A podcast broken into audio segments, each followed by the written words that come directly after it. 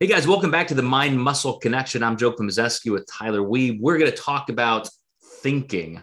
And uh, the, the, first quote that came to my mind, Tyler, was I think, therefore I am. I, I think that's the way it was by Descartes. Um, but this whole concept, this is, I, I know we're going to regret it by the end of our 20 or so minutes because we always dive into these topics that are just like, you know, in, entire master's degree level courses. But at the same time, speaking to our audience, hard training, fitness community, health oriented people, it, it, seems like every single podcast and bit of content is always geared toward that. Let's talk about training. Let's talk about nutrition.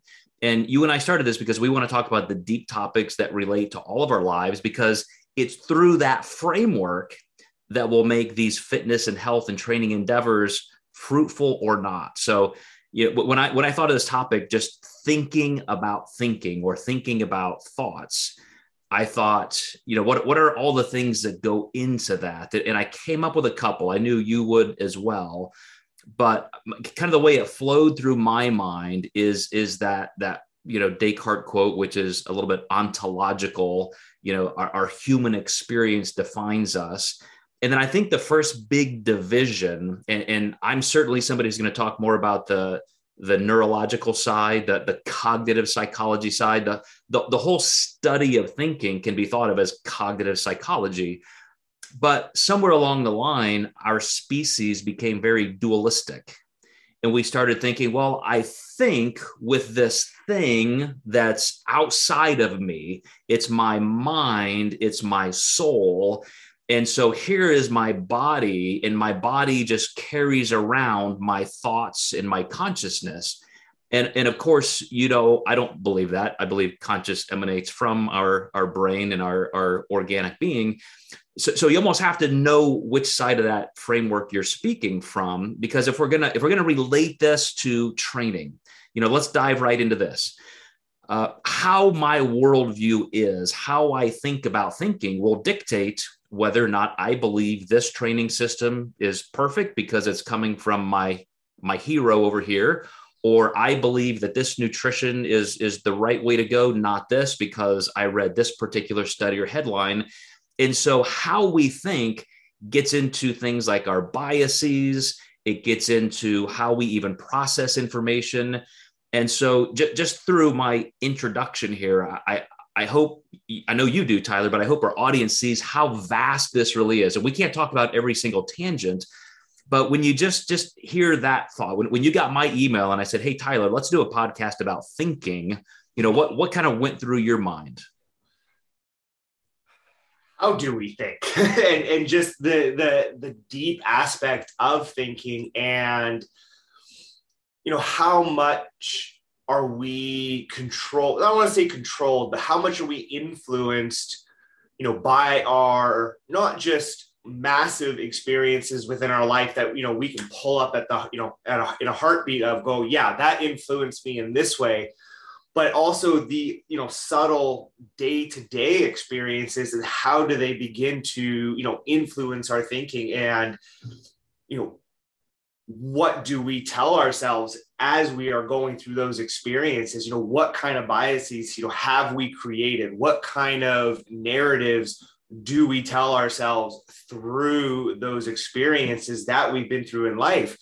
You know for example for me and, and i'm sure you know this this can happen to a lot of people self-talk. Self-talk can be a very very difficult thing and i think it's something that a lot of us will talk about you know how we struggle with our own internal self-talk. Now there's definitely i think some people out there that maybe don't struggle with it but i know for myself that there are certain triggers that through my experience in life that if that kind of x happens i know that that can start a spiral down into negative self-talk. And so it's being aware of how we think through our experiences i think where that starts to become, you know, very interesting, the process of, of growing and, you know, realizing, you know, what things are going to, you know, crop up experience wise that might start triggering, triggering a certain thought process.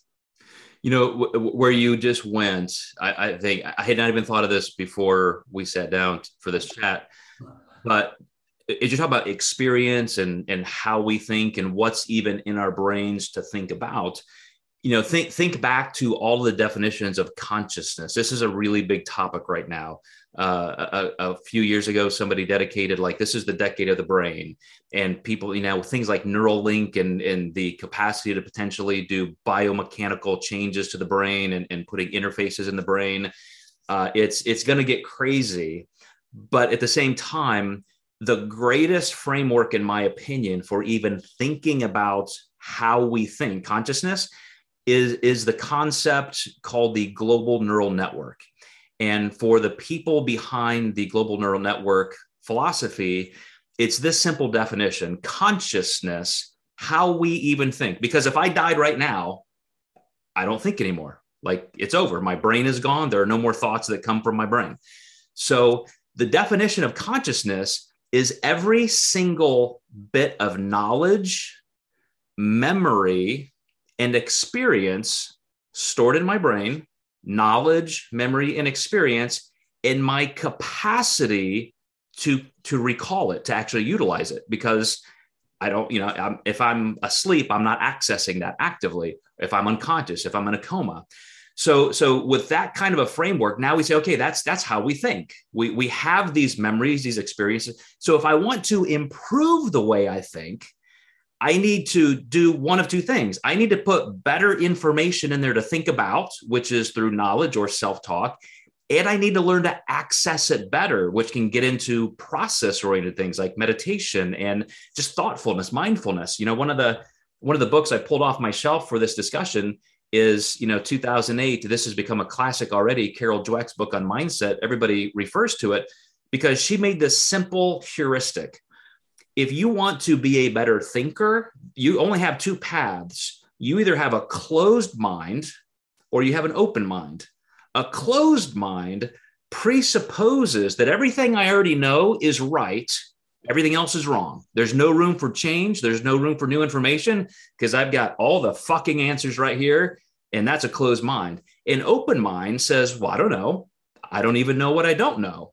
So I need to be open to new information. I need to sift through it. I need to trust myself to think about it.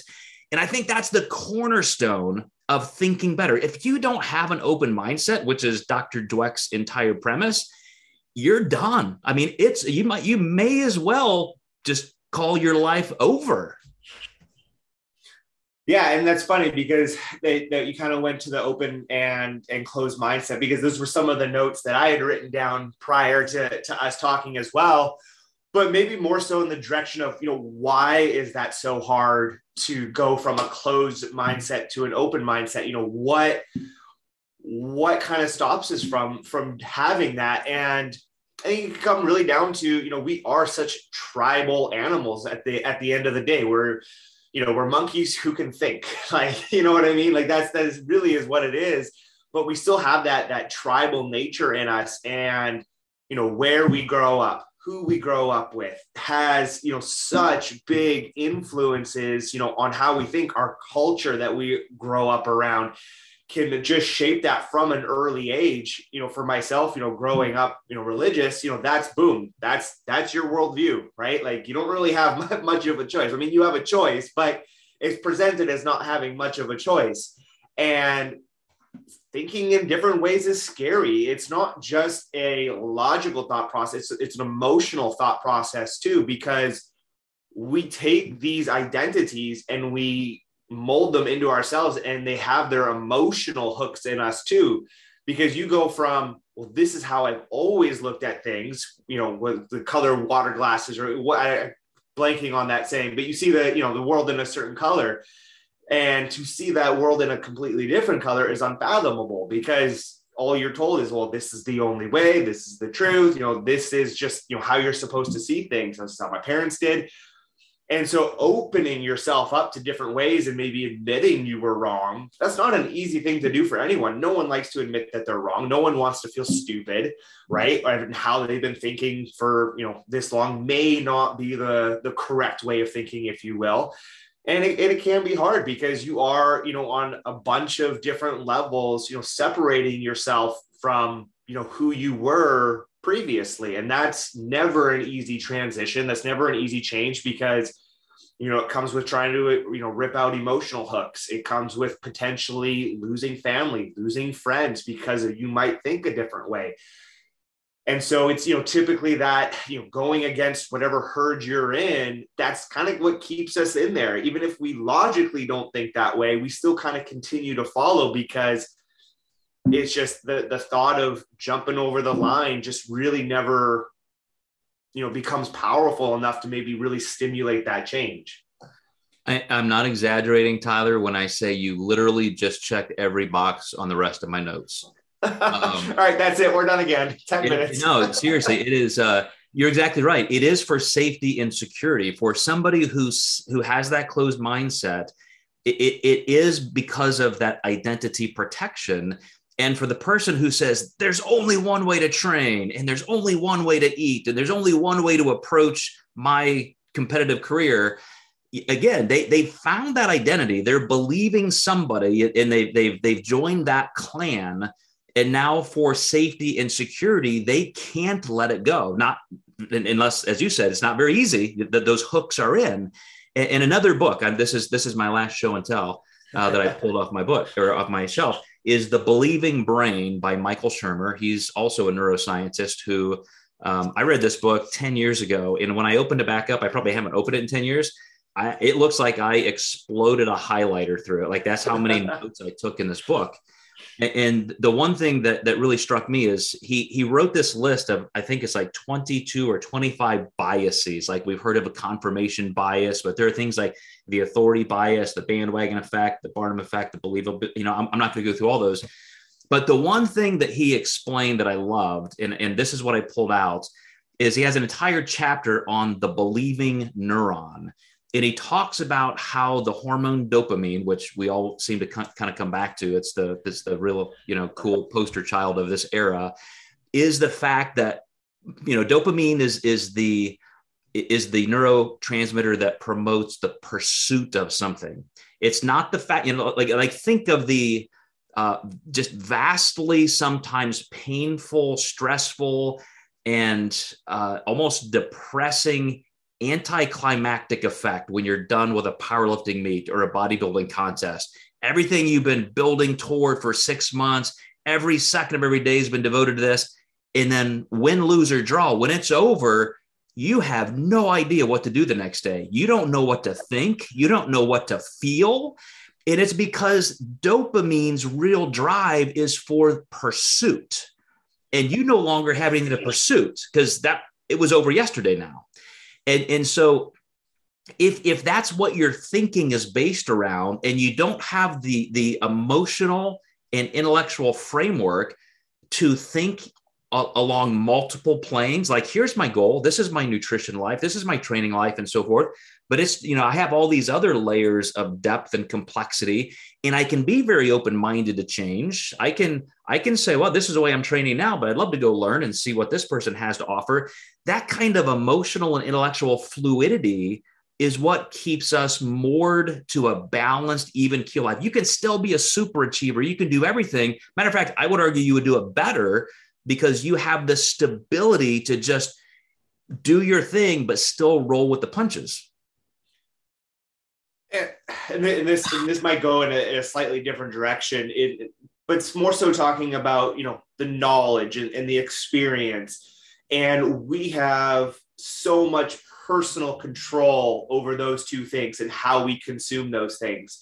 And if we know that, you know, I, mean, I guess we have control over our memory as well, but there is so much out there that, you know, you and I just don't know. Like I love going on just tangents on other experts and just seeing what they know and understand and how they look at the world differently because there is just so much out there. And such a depth of knowledge out there of experts that you know to close yourself off to to that knowledge i feel like is doing yourself like such a big disservice because it's pretty cool how much people know and how much like we understand of our physical world and you know it, yeah it to me it is really really awesome and i think you know in any aspect you know especially you know with us talking about bodybuilding and there being so many hills to die on. You know, you got to go keto, you know, clean dieting, you got to water fast, you got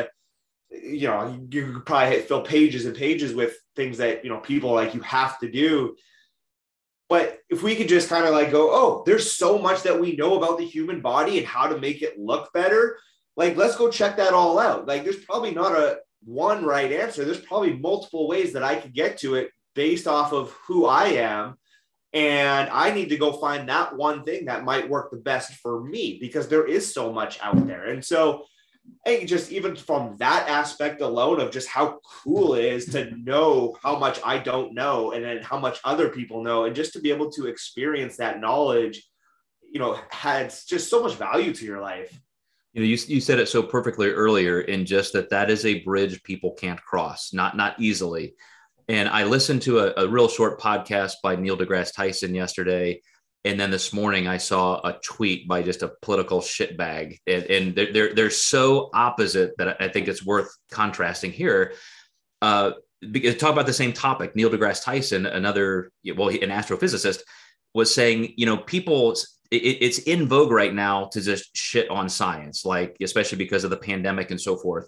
And he said, science in itself is nothing but an open-ended question. It's constantly like like as soon as you put forth a hypothesis and you've run it through the scientific method of some form of research you immediately give it to the world to be peer reviewed knowing that everybody else is going to pick it apart.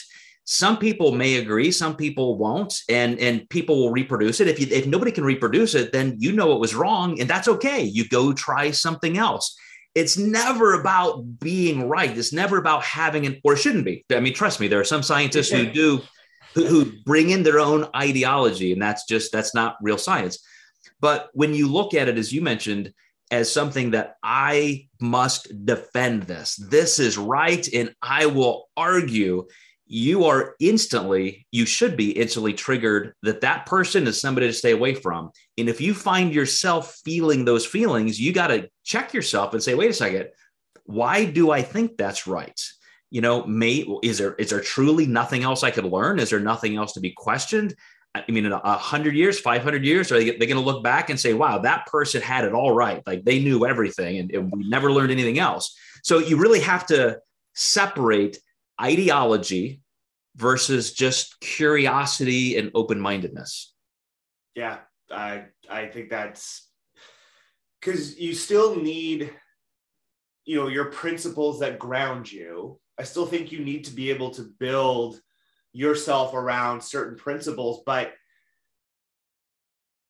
they they they almost have to be flex you have to be flexible with them because something new might pop up that is going to challenge them and you've got to be open to that challenge and reevaluate. Go, oh, presented with new information, maybe I thought about that in the wrong way. So maybe the core principle changes, but how you think about it, you know, changes in a different aspect. And maybe, you know, you're able to then take that next step. And then, you know, therefore now you're open to maybe more information down the road. And so can almost just even snowball like that. And you're able to you're able to evolve, you're able to change, you're able to adapt.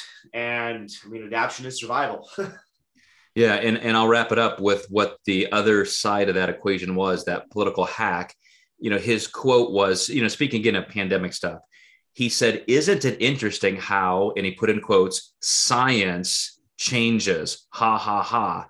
And I'd be like, yeah, dipshit. Of course it changes because we constantly get new information and new understanding and, and you know we don't just evolve the world evolves. And so yeah if you don't expect it to change you don't understand science. And and to all of our listeners and viewers that's that's my biggest point here.